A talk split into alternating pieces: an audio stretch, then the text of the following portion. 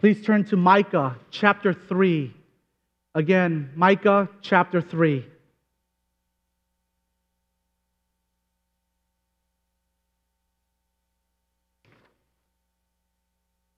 And I said, Hear you, heads of Jacob, and rulers of the house of Israel. Is it not for you to know justice?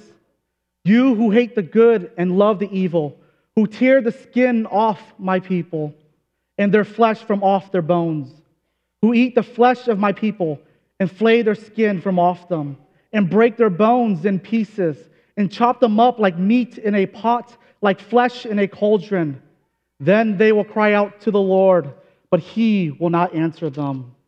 He will hide his face from them at that time, because they have made their deeds evil.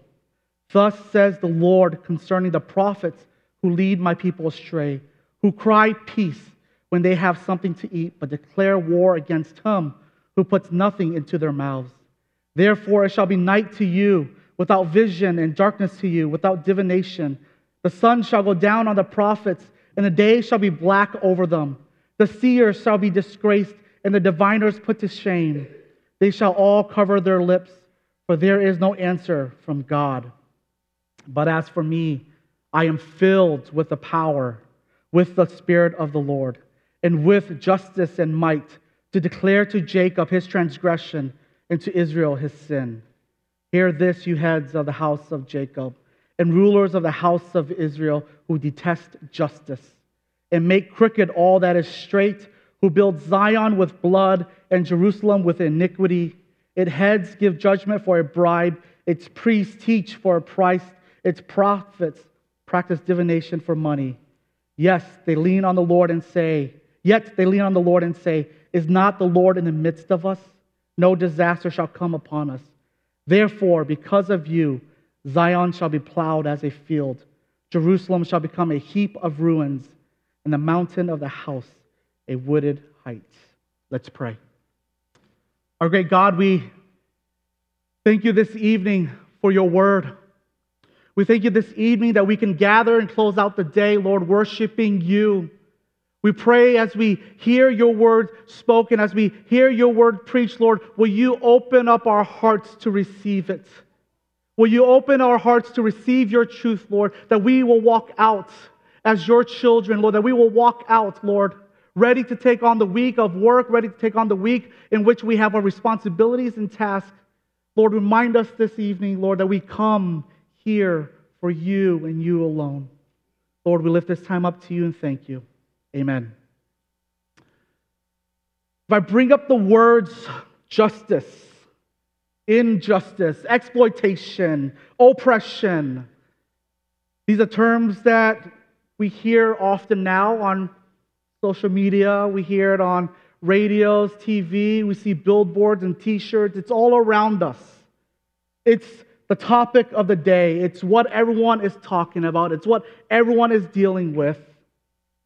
And as this is being talked about, the reality is that as this is talked about, there has become a politicization of the problem of injustice and oppression. Maybe even you, as you hear those words, it often leads to two initial responses. One response of zeal as one seeks some form of social justice for the hurting and the oppressed. They are running out there and seeking the welfare of those who are hurt.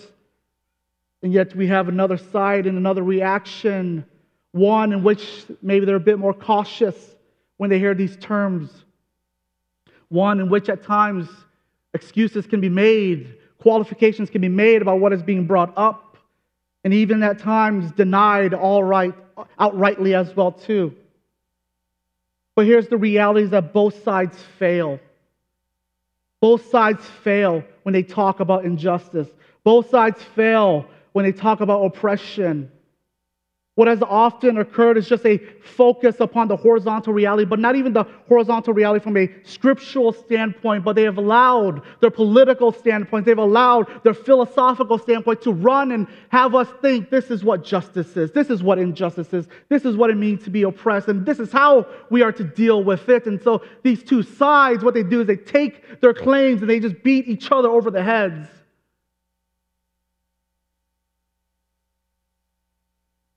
But what we must see is that there is both this horizontal reality and this vertical reality as we think about injustice and oppression. The truth is that Micah's prophecy here in Micah 3 begins the second cycle. The second cycle of prophecy, he begins with three prophecies of judgment. But we must not read these things in such a way that we look to it as our manifesto to take down the man, to be zealous social justice warriors, and yet at the same time, we cannot ignore the reality that Micah is calling for the churches to be responsible and to care for the poor, to care for the hurting, to care for the weak and most vulnerable at the same time. Micah's concern in the midst of this, as we look at the context, uh, in the midst of this injustice, not, he's not calling out the world. He's actually calling out a very specific group of people, the people of God. His concern was when the people of God began to look more like the world instead of kingdom citizens as they think and as they work and as they deal with injustice that exists all around them. That is Micah's concern. And my goal for us and my goal for this sermon today, I pray and I hope that we will have a better idea of at least what Micah brings before us and the way we are to think of injustice, the way we are to think of oppression, both in its horizontal and its a vertical aspect as he denounces these exploiters before us. And in Micah's first point here, in his first denouncement, he denounces the rulers. God demands that his people care about justice. The first group that Micah goes after are these rulers. These were the officials of the kings who were to judge over the affairs of the cities and towns. These were literally the deciders for what is right and what is wrong. They were to plead, they were to hear the cases set before them, and they were to judge in a way that represented God's holiness, that represented God's laws. This is why Micah asks these men, Do you know justice? The ruler above all people should know what justice constitutes. Not just knowing the law well, but that this law should operate within his heart. That this is who he is, that whenever case is brought before him, he judges uh, impartially. He doesn't look at the person, but he judges according to God's law, that it just comes from him. It's who he is, it's how he acts. These rulers were not called to speculate on how they were to judge. They're not called to speculate on their own ethics and to create their own ethics. Rather, they were to act and decide according to the law of God. They were to decide according to an ethics that was biblical. They were to uphold a justice that honored God, to love that which was good, and to abhor that which was evil. This was these rulers' job. But what we see in these rulers, they acted in the total opposite fashion. It is said that they loved that which was evil. They began to create their own justice rooted in comfort. They approved, a for, they approved coveting of each other's lands and essentially the breaking of the law itself they were approving. What was occurring during this time was the fact that these rulers were working with the land barons that we saw last week in chapter 2. We see it in verse 11 as it tells us that the rulers ruled favorably according to a bribe. They were receiving money. That greed that was informing those land barons that were stealing the land is now the same very greed that leads these rulers. Just to get an idea of these rulers that they are siding, uh, these land barons they are citing with, Micah 2.1 goes, Woe to those who devise wickedness and work evil on their beds. What does that mean? These men, these land barons that they were working with now, were those who couldn't sleep at night. They couldn't rest at night as they laid in their bed. All they could think about was who am I going to scam next? How am I going to scam them? And how am I going to uh, pay off? the prophets? How am I going to pay off the, the, the, the, rulers of this time? Their minds were constantly evil. Their minds could not shut down for a moment because all they could think about was, how am I going to cheat the next person? How am I going to deceive the next person? How am I going to steal their land?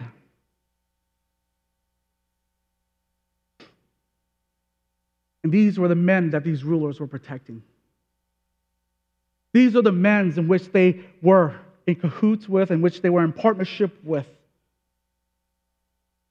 They were protecting those that were evil. They were protecting those that were cheating. They were protecting those that were providing injustice. They were protecting those that were breaking the law.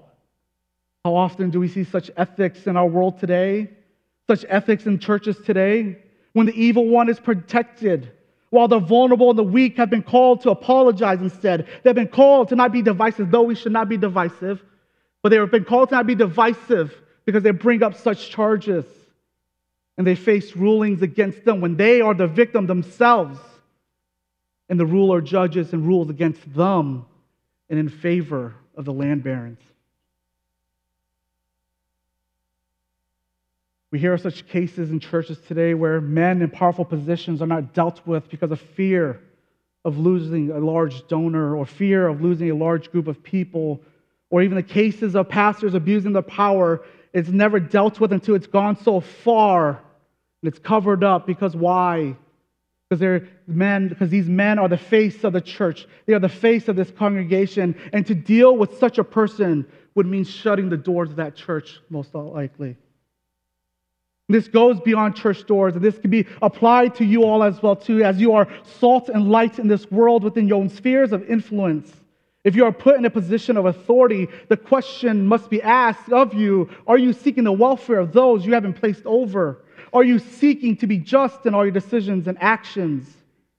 Or are you like rulers in which those placed under you are nothing more than a chess piece for your own gain and for your own, uh, for your own, uh, for your own uh, self pleasure?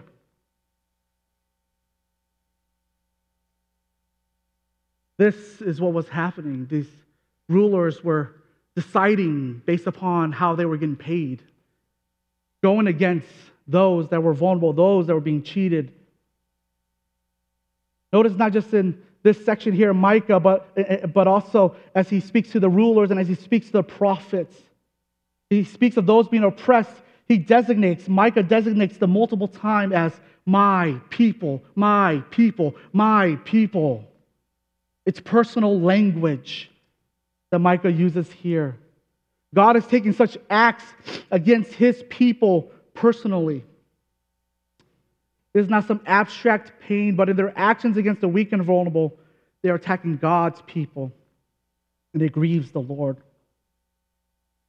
The act of injustice against the people of God is so sickening. It is so evil that Micah himself uses the imagery of cannibalism as a very act of that which these rulers are doing. The sin of the rulers is atrocious.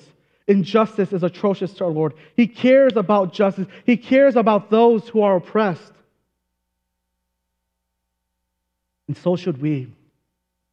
When people are being cheated, when people are being scammed, and when people are left vulnerable with no help, we should care for such people. This is one of my great concerns is that when we talk about injustice, when we talk about oppression, because we don't want to be associated and affiliated with certain groups of people, and maybe for good reasons, we get to a point where we again make excuses, qualify, deny such injustice against the weak and vulnerable.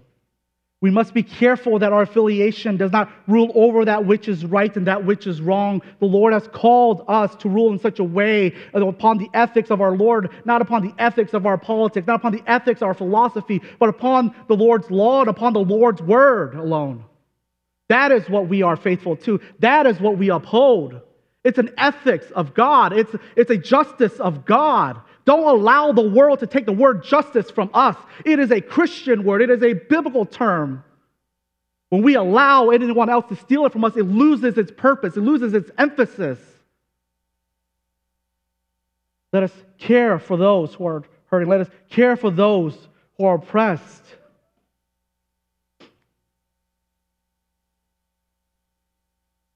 What we will see here is that God in these rulers, he will not hear the cries of them. This is the judgment upon these people. So, just as the rulers would ignore the cries of the oppressed, so too will God ignore the cries of the oppressors and these rulers. It's interesting to see how quick these evil men seeking to get paid and seeking out of greed, and how in a moment, in a second, they turn and now they are calling out to God when they need Him. They only want the Lord when they want something from Him.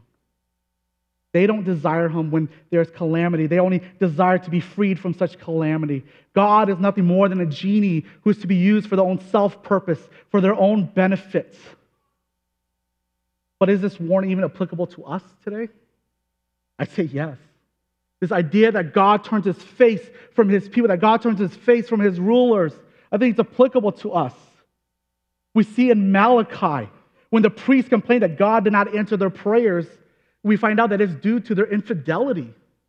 In 1 Peter 3 7, there's a warning to care for and to cherish your wives so that your prayers would not be hindered.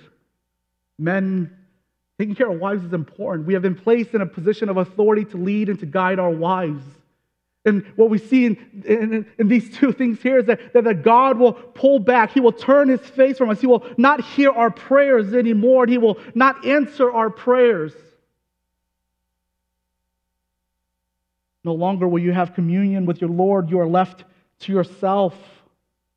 But Proverbs 21 13 is also a reminder that anyone who closes their ears to the cry of the poor, too will call out one day, and he will not be answered.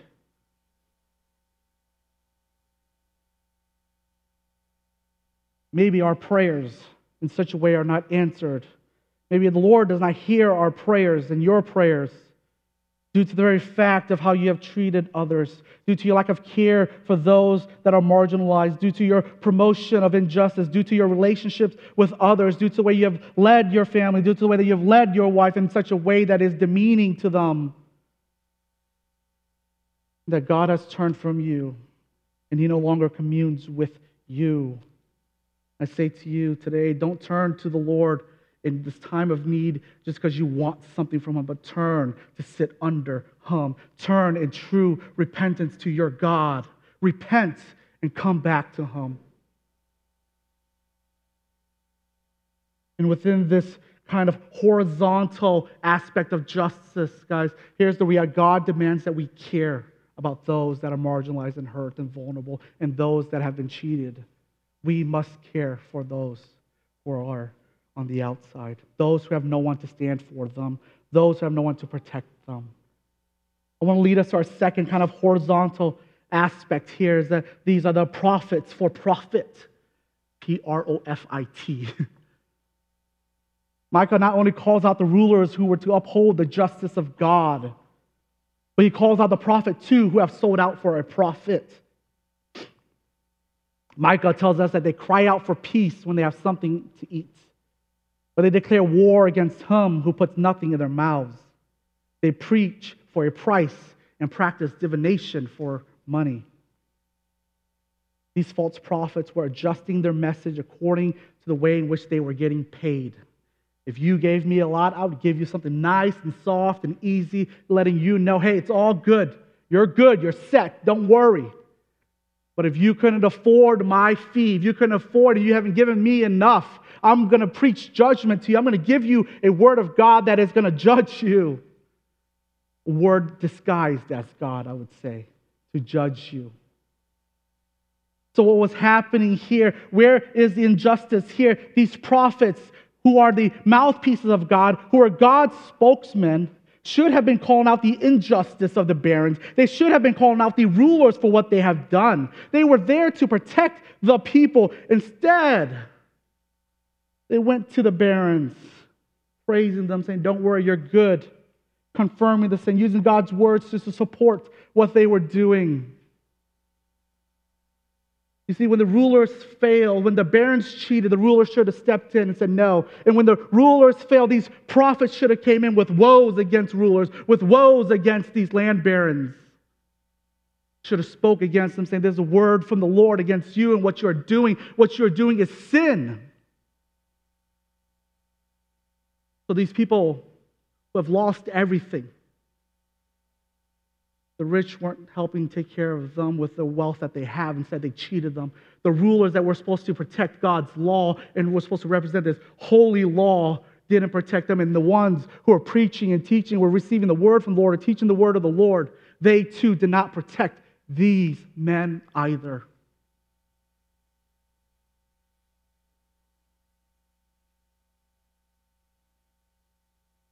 In comparison, what Micah does is he looks to himself as the true prophet, filled with the Spirit of God, filled with courage, filled with justice, so that he says that I'm willing to say the hard things. I'm willing to be bold in my message, and I'm willing to preach and to call out sin and evil wherever it existed.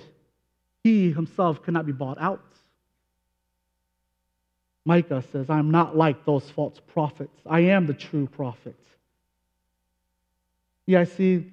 Here's the thing is that the word of the Lord should never be tamed, ever, to suit the current culture because we don't want to offend and we don't want to cause problems. It should never be tamed so as not to offend those sitting in the pews because we're afraid of losing people and they're losing donors. Far too often in churches today, those who have the responsibility of a pulpit have held back from preaching the whole counsel of God Instead, they speak just as these false prophets did. They speak only of God's patience, only of God's mercy, and only of God's grace. They speak in a way to tickle the ears of those in their pews and those that are sitting before them, not the Word of God. But they never speak of the tough things of sin, of judgment, of His wrath. They preach a counterfeit gospel, a counterfeit God, and a counterfeit preacher then stands at that it stands in that pulpit preaching these counterfeit teachings. But yet, what we see here is that these prophets, representing the church, representing the people of God, when they were holding back the whole counsel of God, they were holding back the truth that these oppressors needed to hear. They were withholding the grace of God from these oppressors by not preaching sin to them. They were holding back the mercy of God from these oppressors when they didn't call them to repentance, when they didn't call them to their sins, when they didn't call them to the wrath of God. They hid from these men by not preaching the whole counsel of God, the great gift and the ability to repent and to turn to the Lord. Instead, in leading these men astray, what they was doing was took these men, these rulers, took them by their hands, and they were walking them down the steps to hell itself, leading them away from the truth.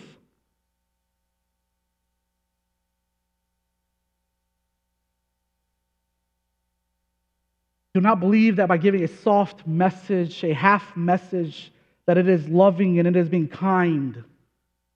In actuality, it's the evilest thing that one can do.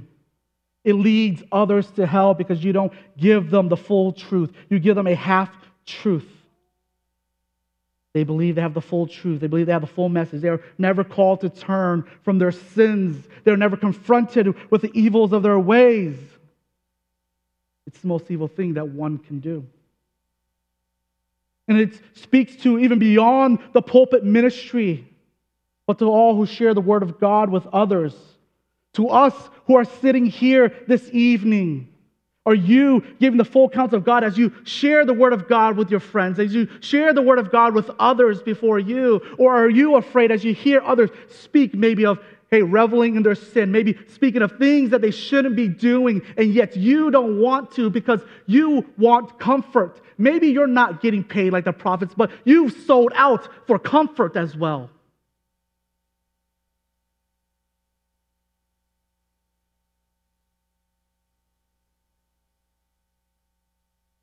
Rick Phillips says this that we hear it said, You are what you eat. Far more profound is truth that you are what you hear. Soft preaching makes hard hearts, and hearts hardened by sin will perish under God's wrath. But hard preaching that teaches what we need to hear, whole teaching that presents both deliverance and judgment, mercy and wrath, forgiveness and repentance, leads to soft hearts that receive salvation from the God of truth and love. You guys, the church must stand on truth. The church must call out sin for what sin is. The church must be ready to call out injustice for when injustice is there. I'm not saying we jump in right away and don't think through things. But the church cannot hide back. The church cannot protect the evils. The church cannot protect those who have caused harm. The church must lead in this, unlike these prophets. This is where the prophet Micah declared to prophet that due to their sinfulness, God would no longer reveal himself nor his words to these prophets anymore. These prophets would be put to shame as they no longer will hear from God. God will be silent to these prophets. Left to their own wits, the prophets will fail to impress their moneyed clients, and their public stature will suffer. Through them, the people will experience what Amos had predicted in Amos 8:11, a famine of hearing the word of the Lord. That is a great judgment when the Lord is silent and no longer speaks. Oftentimes, we see this in liberal churches when the word of God is not spoken anymore, God's voice is not there. It is not just them turning against God, but it is God's judgment upon them when there's no longer the word being preached there. There's a famine of the word in those churches. This leads me to my third point as I want us to deal with some of the vertical aspects that I talked about. As I've dealt with more of the horizontal of we must care for justice. The church must speak out against justice, injustice. I want us to deal now with this third aspect of false worship and the destruction of Zion. In this last portion of Micah 3, the prophecy deals with all parties involved in the oppression of the people the rulers, the prophets, and the priests. And all of them, what has caused them to sin in such a way is greed, greed, greed, as we see from these three. But yet, these men, they say what? It says that they lean on the Lord and say, is not the Lord in the midst of us? No disaster shall come upon us. They were denying Micah's judgment upon them and Micah's prophecy of the coming judgment upon the people of God due to their sins. These men thought that since we have the temple here, and since our God dwells among us here, and because of our cultic rituals and because of what we continue to do, He would never let anything happen to us unaware of their sins and unaware of them breaking the law and unaware of them breaking the covenant with their Lord. They assumed and believed that just the presence of the temple was enough to protect them from the enemy. These men thought that their outward rituals, they thought that the temple itself would win God's favor. But here's the reality Micah went through all their sins first, all of their failures first. What we see is that God sees the heart of man even before he sees their cultic practices, even before he sees their religious practices. He sees inside out, not outside in. The very action of injustice, and first and foremost, for them was born out of greed. It began in the heart, it was done at a spiritual level. It's the heart that has decided that greed will drive their actions, that greed will drive the way that they rule. You guys, we need to see that injustice is not just the outward action of man, it's a heart issue. Whether it's greed or pride or power that begins in the heart of a man. It's the love of that idol. It's taking the idol upon their hearts and living in accordance with what they worship and what they revere. This becomes their life. It begins here. We can't just say outside actions that that isn't just, no, no, it begins in the heart first. It's not just the outward action of a man, it's a heart issue. This is why the issue for us, guys, it's not a sociological issue. It, it, it, it's, it's not that. It's not some philosophical issue that we need to resolve and figure out. It's not even some legislative issue. Guys, it's a worship issue of these men. It's a heart issue of these men. It's a spiritual issue of these men, first and foremost. Injustice exists because worship of God does not. But G.K. Beale says this that what we revere, we resemble either for ruin or restoration. You become what you worship. It's a distorted, dark version of sanctification where you slowly become more and more like that which you worship and that which you revere and that which you love, that which is born of the heart before it becomes manifested out. This is where I think oftentimes social justice and the talks of it is often mistaken. They think that it's just outward actions. And so they try to figure out many different ways of dealing with it. And they miss the vertical reality of injustice. Oftentimes, it can be easy to see the physical acts of injustice around us, but if that's all we think, we miss the point. It begins in the heart. This means that all of us here need to be careful.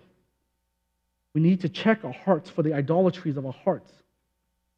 We need to make sure that we destroy such idolatry within us. That idolatry can lead us to look to others, to degrade others, to demean others, to look at others less than what they really are. For us to cheat them, to see how we can get around them. Oftentimes, one of the simple ways that this occurs as one has, has this idol of his heart, whether it's greed, whatever it is, is that begins to look at people as less than they are. Begins to look at people as less than they are. I was convicted of this story of this homeless man. He talked about it. And he talked about, I don't know his background, know his history, but he says one of the most heartbreaking things for him was when someone came up to him and says, Hey, bum, get a job.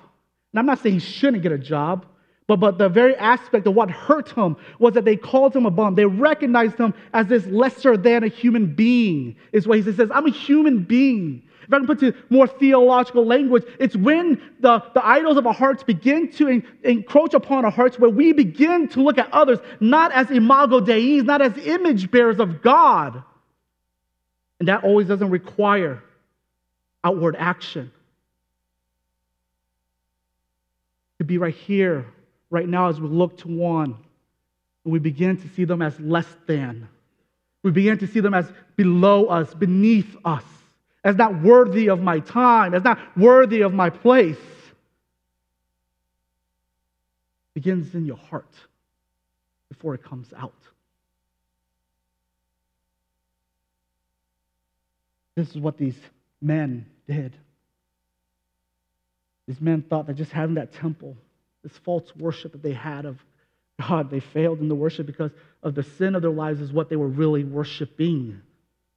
But we see similar things in 1 Samuel 4. People began to live in sin, and they thought the Ark of the Covenant would be what would bring them victory, and they were losing in battle because of their sins, because of the, they're breaking the covenant. And so they're like, go get the Ark, because it keeps allowing us to win battles, and they bring the Ark, and they get destroyed in the Ark, they lose the Ark at the same time. These same men, they were placing their hopes in a form of idolatry and thinking that the temple itself and thinking that the cultic rituals is what God wanted. They trusted that instead of trusting in the Lord, instead of walking in his ways, instead of trusting in his covenant. This was the mindset of these people. You guys, we have to see this vertical reality when we start to think of injustice, oppression, whatever it is. It begins in the heart. And though I'm not saying we don't go and we don't seek legislative issues. I'm not saying any of that. I'm not saying we be salt and light to this. I'm not saying don't be salt and light to this. Where I'm saying this, though, that you cannot place your hope in those things.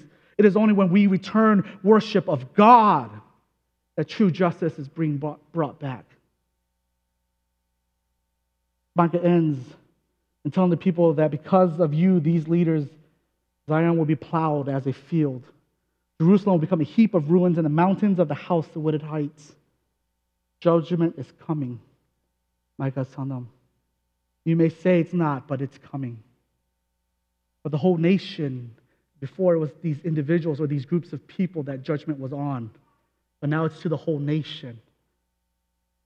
Guys, here's the truth is that where the leaders go, so often do the people go. We see that so often in the Old Testament. The sins of the leadership put all the people of God in danger of his wrath and judgment. It's also possible as, this new ethics is introduced and as these people are living in such a way contrary to the Lord, that people too begin to turn away from the ways of the Lord and to turn to the ways of the world.